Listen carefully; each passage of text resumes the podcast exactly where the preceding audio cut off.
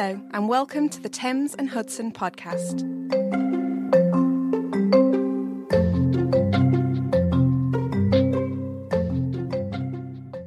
Welcome to the Thames and Hudson podcast. I'm your host, Ayo, and I'm a fashion journalism student at Central St. Martin's. And here with me is Lou Stoppard. Lou Stoppard is a writer, a curator, and broadcaster. She regularly writes for the Financial Times, The New Yorker, and various editions of Vogue. She is the author of Fashion Together and Pools. She also teaches and guest lectures at Central St. Martin's and London College of Fashion. So we're actually here today to talk about Lou's new book, which is Chloe Catwalk. And we will be going into a lot of the history as the brand is celebrating its 70th anniversary. So, the first question for you, Lou, is the book begins by talking about Chloe's legacy as a female led brand. Suzy Menkes said that she would love for Gabriela Hearst to gather all the former Chloe creatives as a statement about women in fashion. What is it about the brand that so infamously empowers women? Hi, thank you for having me. Big question to start with. I think it's a really interesting question actually about this idea of sort of empowerment and women in fashion because I think it's a real sort of buzz topic at the moment and you see a lot of fashion brands latching onto that idea and trying to talk about the way that their house or their particular creative director is a statement on empowering women but with Chloe it really is sort of a part of the history of the house actually long before it was sort of fashionable um, to promote the feminist credentials of your fashion house. It's always kind of been the story of Chloe. So there's a female founder. That's one of the sort of the big things with Chloe, but also just the number of female creative directors that the house has had, and often kind of young women. So this was sort of young designers who weren't widely acclaimed within the industry at that moment had their big break at Chloe. So more recently, I mean, the kind of obvious example would be Phoebe Philo, but also Stella McCartney. But before that, designers like Martine Sitbon. So there's a really interesting legacy within Chloe of women designing for women and sort of women designing in a way that challenge some of the norms of fashion at that moment. So the house really begins at a time of transition within the fashion industry, and it really is a pioneer in sort of pushing a more casual form of dressing. Still one that was very elegant and very French, but sort of moving against this idea of sort of couture, which was really, really pioneering. Was the idea of sort of women being busy and being out and about and wanting clothes that reflected their lives in that way. And there was a real sort of um, quite playful sort of left bank identity with all of that that was really sort of about youth culture. And then later that really stays in a lot of the collections. It's, there's always been this sort of youthful femininity to Chloe, which I think is a reason that sometimes people can kind of underestimate Chloe and maybe not think of it as being a sort of super pioneering house in terms of design because there is this sort of femininity and this girlishness. It's quite easy to be dismissive of those things. But actually, if you look through the legacy of designers, I mean, he's obviously a man, but Karl Lagerfeld was sort of pioneer at Chloe and was really discovered by Chloe. It's always been a real leader in terms of fashion and women's place in fashion, their place in the world. I'm aware that's a really long answer to your question, so I'll stop talking now. I know, it was an amazing, amazing answer. That was like a little potted history of Chloe. So this book goes back all the way to Gaby Aghion's collections in the 1950s. Now, what are the major challenges writing a book that spans collections almost 70 years ago? Yeah, that's a really good question. So it's quite tricky at the, the earliest years of Chloe, simplistically, sort of in terms of even just things like finding images, trying to get information.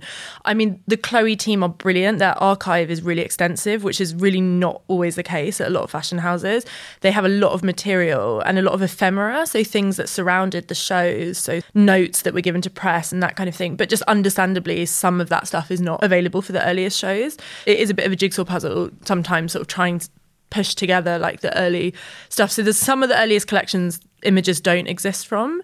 Uh, but quite quickly, you can build a kind of narrative of of um, of Gabby's work for for Chloe. And there was a big sort of thing that she did that's quite easy to sort of track the history of, which was doing her shows in quite pioneering, quite playful locations. So particularly in these left bank cafes, so like Brasserie Lippe, places like that. She would often host her presentations there, sort of sometimes alongside a sort of breakfast type event, and then the models would walk in and amongst the press and the guests, and it was really to me, it was really her way of showing that these were clothes to be lived in, to, to be worn in real life. And so pushing against the kind of stuffiness of fashion, particularly kind of French couture fashion, I was quite lucky actually in terms of the early years that there was just a great narrative that you could build quite quickly. It was a real pleasure working with the Chloe archive just because there's so much there. And they were very good at tracking press reportage of their shows, which was also really fascinating because you could really see the way that the brand had been discussed in newspaper coverage, in magazines, in editorials, in photography. So that was really helpful, particularly when you get into the 60s and 70s and, and moving sort of out of the 1950s. There was a real wealth of information there. What's interesting about the Catwalk series is they are actually really quite extensive amounts of research go into them. Um, I mean, it's a collection by collection history of a, a house. So the more press coverage and criticism that you can find really helps you build a picture. Like Chloe have really been good at keeping reviews and that kind of thing. And you sort of came across quite fun details as well. Like one of the things that I really loved is with the early shows each show had a sort of an alphabetical letter assigned to it. So you would have A, and then the next season it would be B, and each of the garments would be given a name that began with that letter. And they could often be sort of like quite playful and quite silly. So it was quite fun seeing things like that as well. And you're sort of trying to match name to garment. So that was quite fun. But Gabby's someone again, it's an interesting thing with Chloe because I don't know if Gabby is someone who people are particularly aware of. I think those obviously like very engaged with fashion or fashion history would know about her. But when you talk about like sort of the early years of ready to wear, people think of like Saint Laurent, they think of stuff like that. I don't think that she's someone who's maybe had her due recognition as a real fashion pioneer. So it was really nice to be able to sort of spend some time researching her. Again, yeah. sorry, really long. oh no, I, I love these answers. Um, so you talked about the research process. So what I really want to know is what was the most interesting thing you found out going through the archives? I think what I was really fascinated by was Karl Lagerfeld's tenure at the house um, and how much of because working on this book it was sort of around the time that he passed away that there was a lot of like reflection of, on his career and his life and i think what i I knew obviously that he'd had his break at Chloe and he had two stints at the house. He was there for a while and then he left and then he goes back again. But I think what was so fascinating was how you really see his development of his not just his aesthetic, but sort of his whole persona as a designer and as a sort of entity, which he obviously did become, particularly when he goes to Chanel. You see that beginning at Chloe. So, particularly this interest in sort of um, the passage of time and sort of references to different eras of time in quite playful, strange ways, which he's very good at. That intelligent nostalgia that he had, but also the wit. Sometimes taking like commonplace or sort of like slightly tongue in cheek references. So, you know, like his infamous like supermarket show that he did at Chanel. At Chloe, he does shows like he does one. Um, where a lot of the motifs on the garments sort of refer to plumbing. So there's like shower heads and taps and water dripping down. And you really sort of see how he's exploring themes that he's going to later look at and really establishing his identity as a designer. So researching that was really, really interesting. Um, just because it wasn't something that I think I realized had started so early at his Chloe time. So yeah, it was fantastic. Well, I'm really jealous that you got to go through those archives. Actually. I mean, it was a lot of work. there were points where I was like, I can't look at another Chloe dress, but um, no, it was wonderful. It was really fun. So, Aghion described how in 1952 there was only couture or basic ready to wear. So, there are couturiers like Dior and Balenciaga, but Aghion felt that these clothes, in their tailoring and formality, didn't suit reality. So, she paved a new way with her early looks, which were playful and casual, and she's known as sort of a pioneer of designer luxury ready to wear.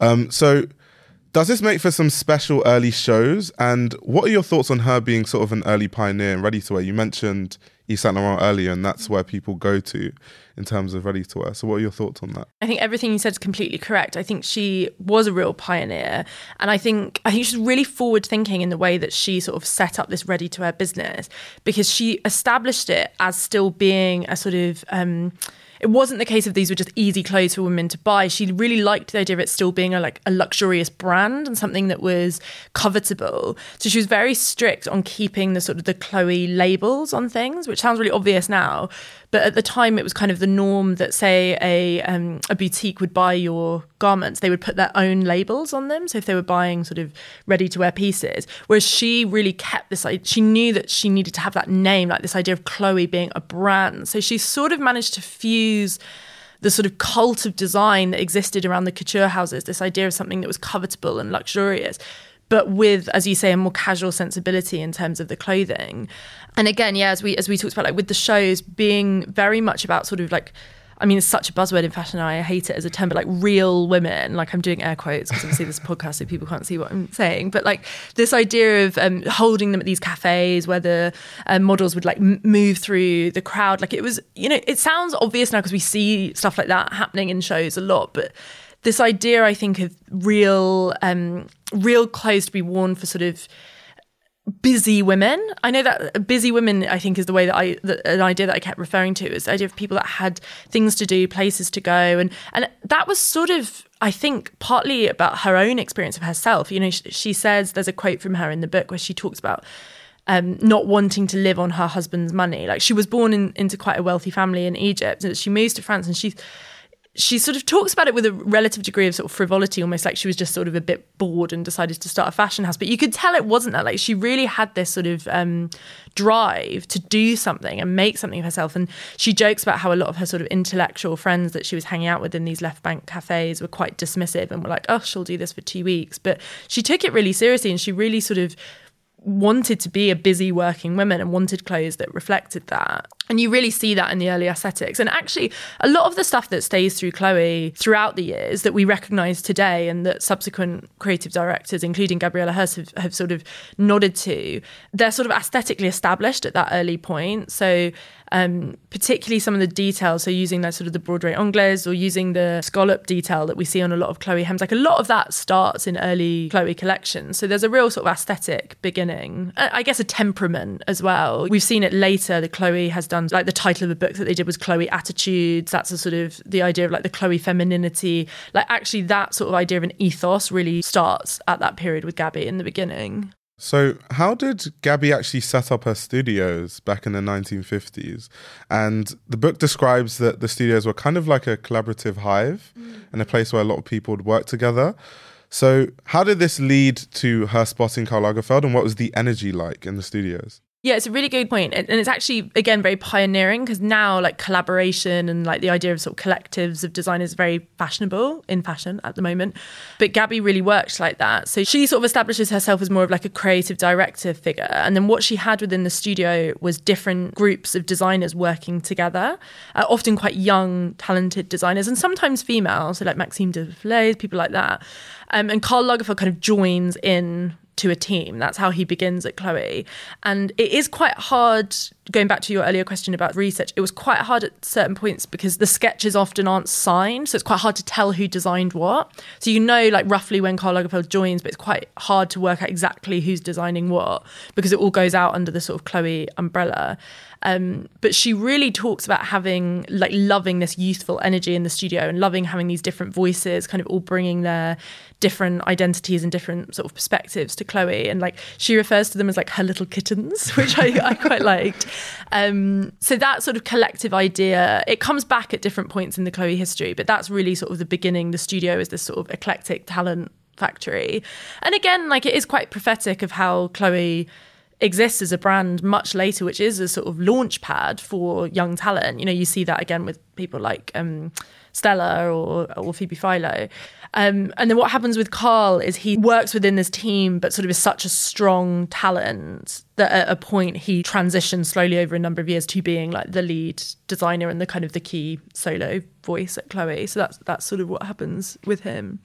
So, Karl Lagerfeld joined in 1964 and stayed for 20 years before returning briefly in 1992. Like you said earlier, he had two sort of stints. So, what was it about his work and vision that crystallized the identity of the brand? And how did the changing role of the fashion industry, celebrity, and technology at the time influence that vision?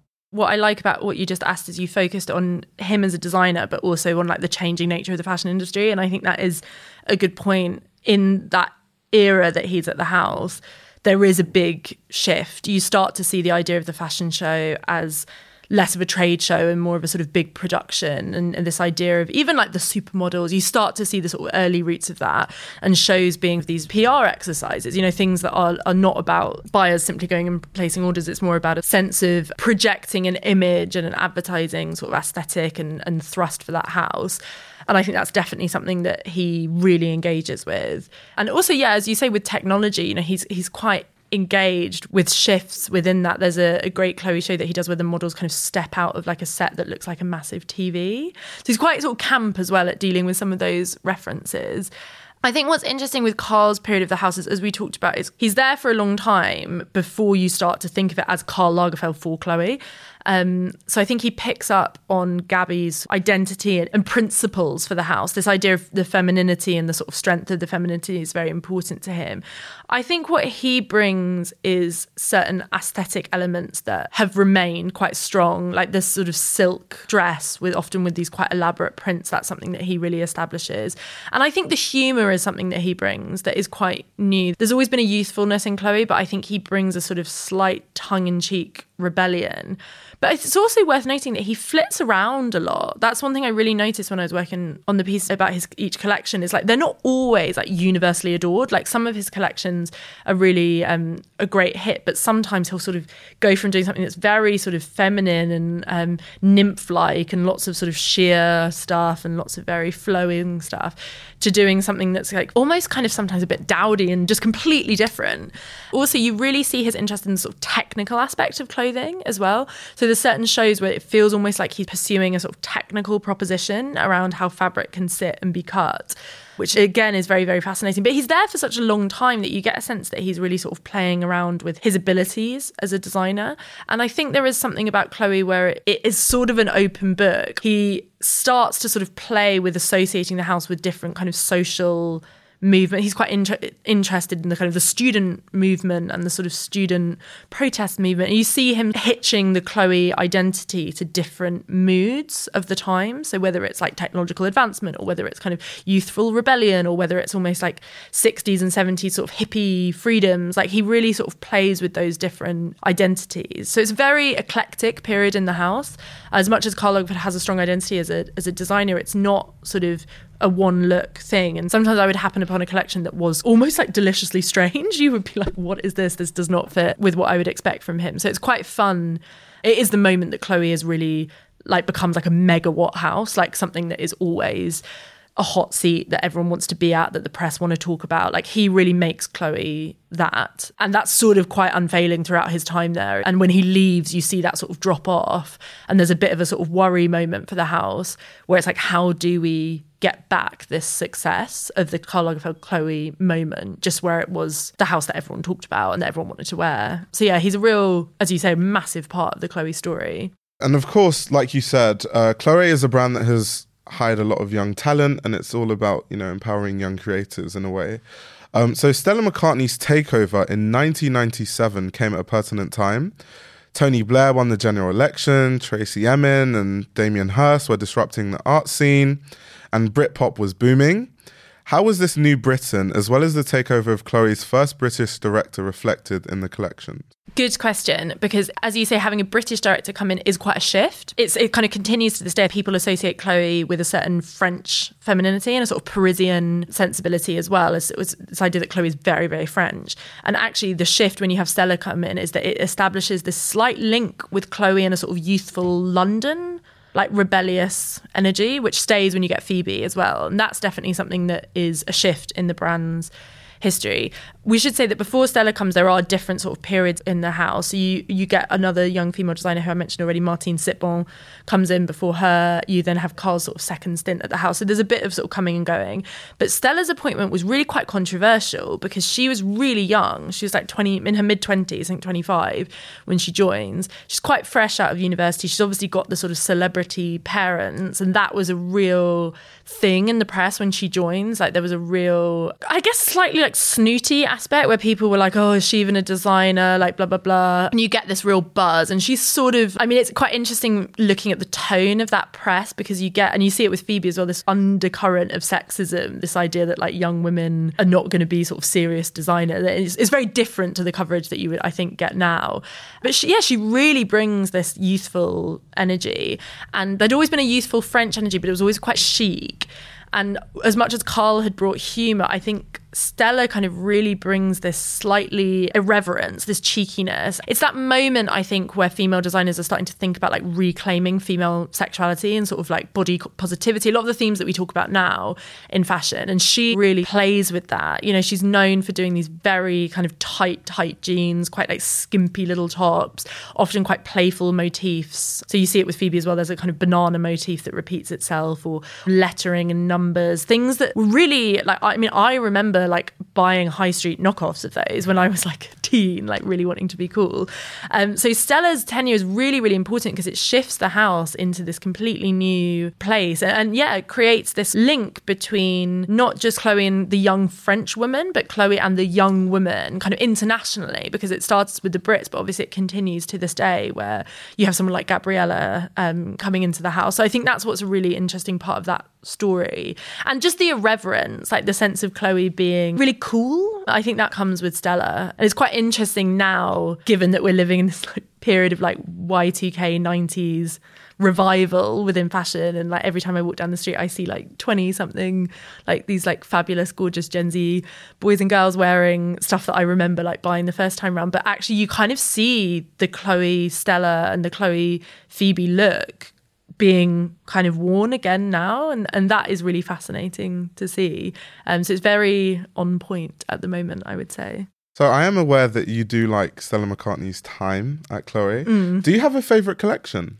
Actually, to be honest, I love a lot of Stella's collections, but I think my favorite ever Chloe collection is well, it's hard to pick one collection. I would say my favorite fashion period for Chloe is Phoebe. And obviously they're, they're really linked because Phoebe is Stella's assistant when she's at Chloe. I don't want to say they're one and the same because they're not. Like Phoebe definitely has a shift when she takes over and when Stella leaves. Um, but there is a sense of continuation. But I think what's so special about the Chloe Phoebe moment is Phoebe Philo is someone who's been so instrumental in fashion and completely sort of has set um, just an aesthetic sensibility that is sort of impossible to even define now because it's been so influential and it's completely affected how so many other designers design. So many, it's, it's really shaped our idea of what a contemporary woman wants to wear. And I think you really can trace a lot of that back to her time at Chloe. And I think that's just amazing to watch. Seeing the sort of earliest ideas of any designer who becomes like a real kind of cult, a real great, is really fascinating.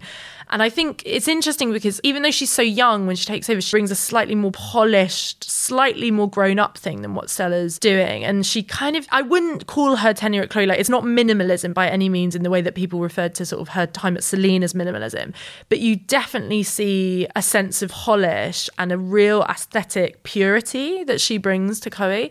And I, I think for me, that tenure is just really, really fascinating. It's just a moment, isn't it, to be able to see those early collections. And she, you know, also is in her 20s when she's there. So it's like fascinating to see someone being so young. And I like that she brings back ideas that Stella worked with because you can see it was probably Phoebe in the studio who pushed that idea uh, when she takes over herself. So like the bananas a really good example of that. And and things like she, she kind of plays with a lot of the Chloe archive in quite an interesting way. So you start to see things like the horses coming through in Phoebe's time and then that again gets and, and Stella's time and you that gets referenced again later when you get Natacha at the house. So it's kind of nice to see these new codes come in. But yeah, I, I love that whole period. The Stella Phoebe yeah. period is great. So Vanessa Friedman said the Chloe girl was a mythic fashion creature who has been through more designer reinventions than Madonna. And of course, this is a reference to the fact that Chloe has had so many creative directors and designers with different styles. We've talked about many different eras. We talked about Karl Lagerfeld's era and his nostalgia, the cool of Phoebe Philo, um, Gabriela's her commitment to sustainability and her continued commitment to it. Um, but none have really strayed away from Gabby Aghion's original vision. Mm. And actually, even like you said earlier, it's been a brand that is all about feminine power and a focus on the woman.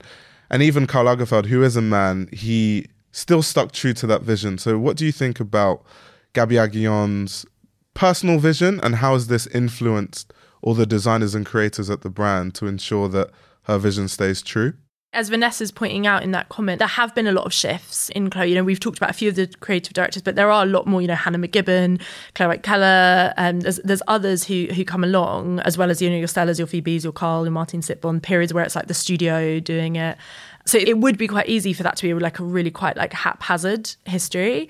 Um, and I think maybe that's what Vanessa's slightly inferring. But I don't know if I agree with that. I do think, as you say, there is a line that Gabby sort of establishes, and it's a sensibility, it's a certain attitude. There is aesthetic elements as well, like as we talked about the scallop, the the blouse, the flue, like these kind of things that stay the whole way through. But it's the sensibility, it's this idea of femininity and a sort of unembarrassed, unabashed femininity, which is quite ahead of its time. Like this idea of being youthful and female and a sort of relative amount of girlishness, but without compromising on the idea that you are busy and intelligent and rounded human. I, I, think that's something that has come through a lot of the different designers' times there.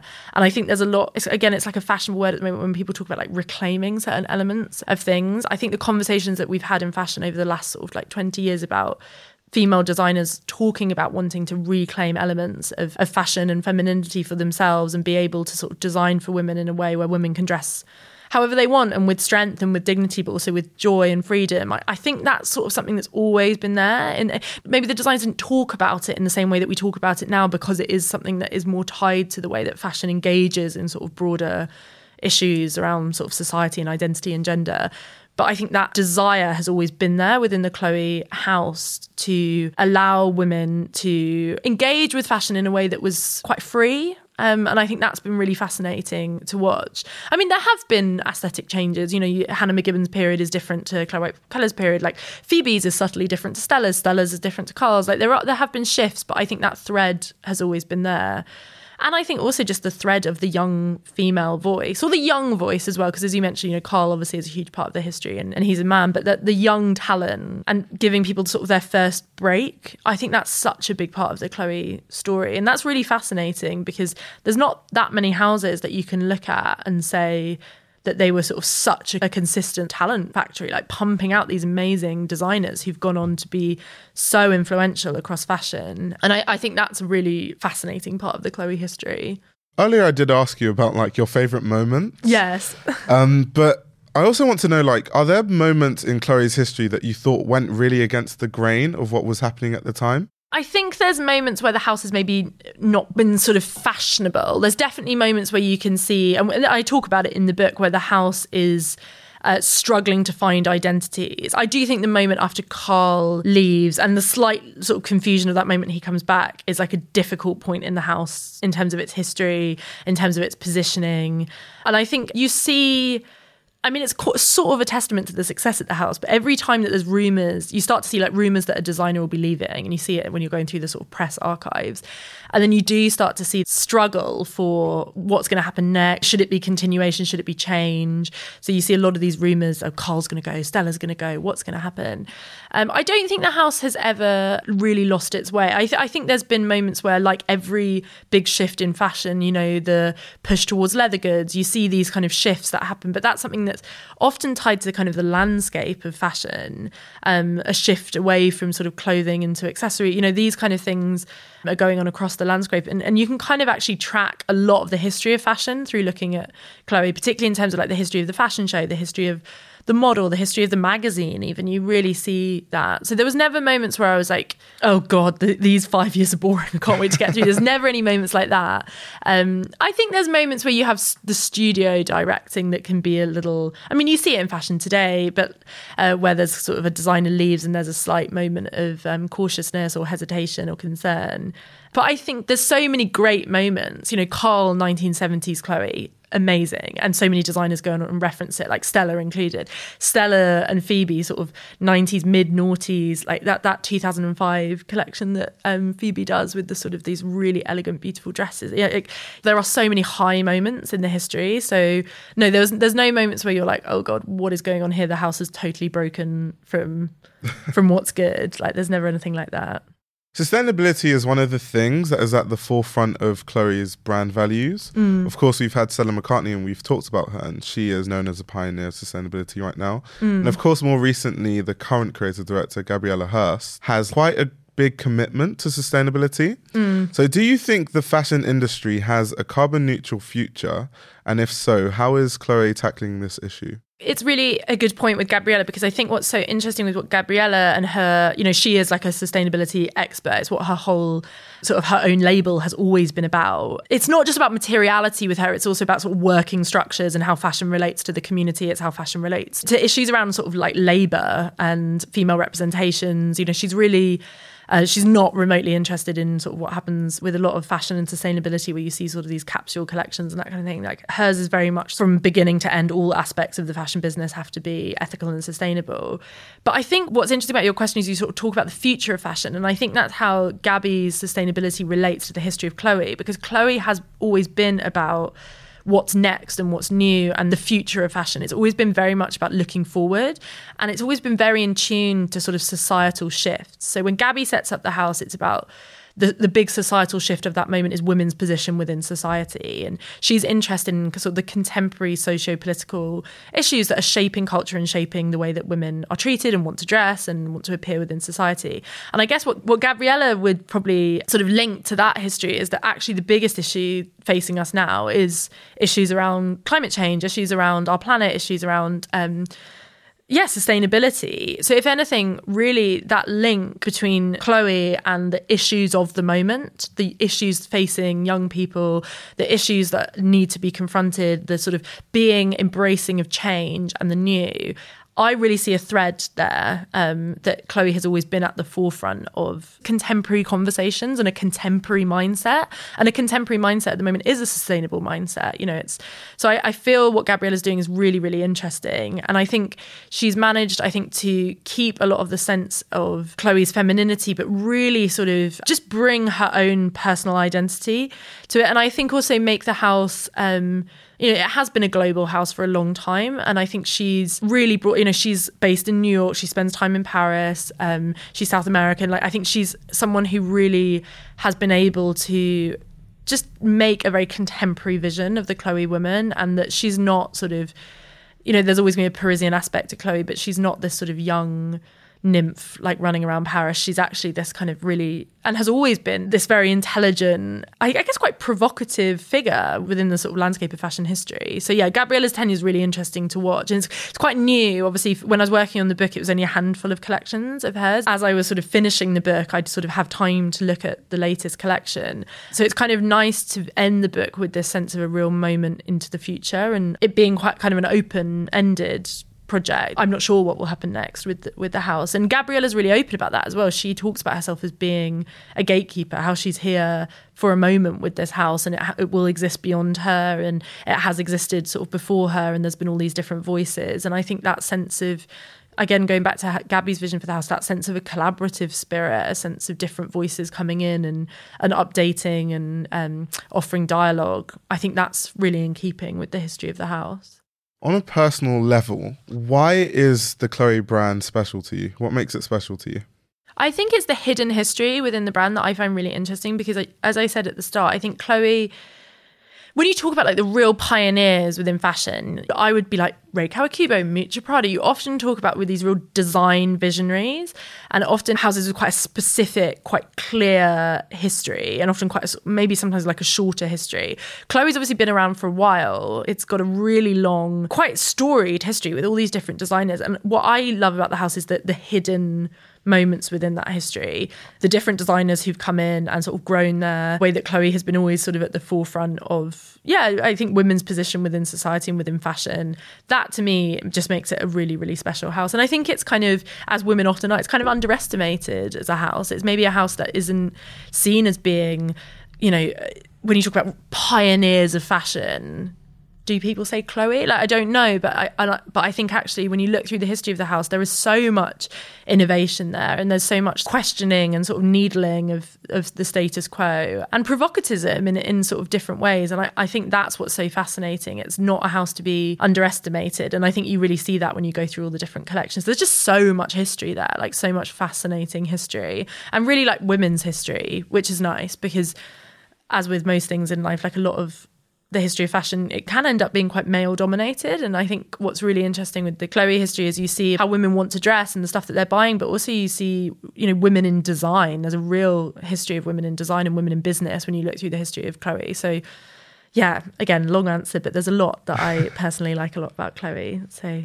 yes. Oh, I love the long answers. Thank you very much, Lou, for your amazing answers. I really enjoyed this, and I was just downloading information as you were speaking.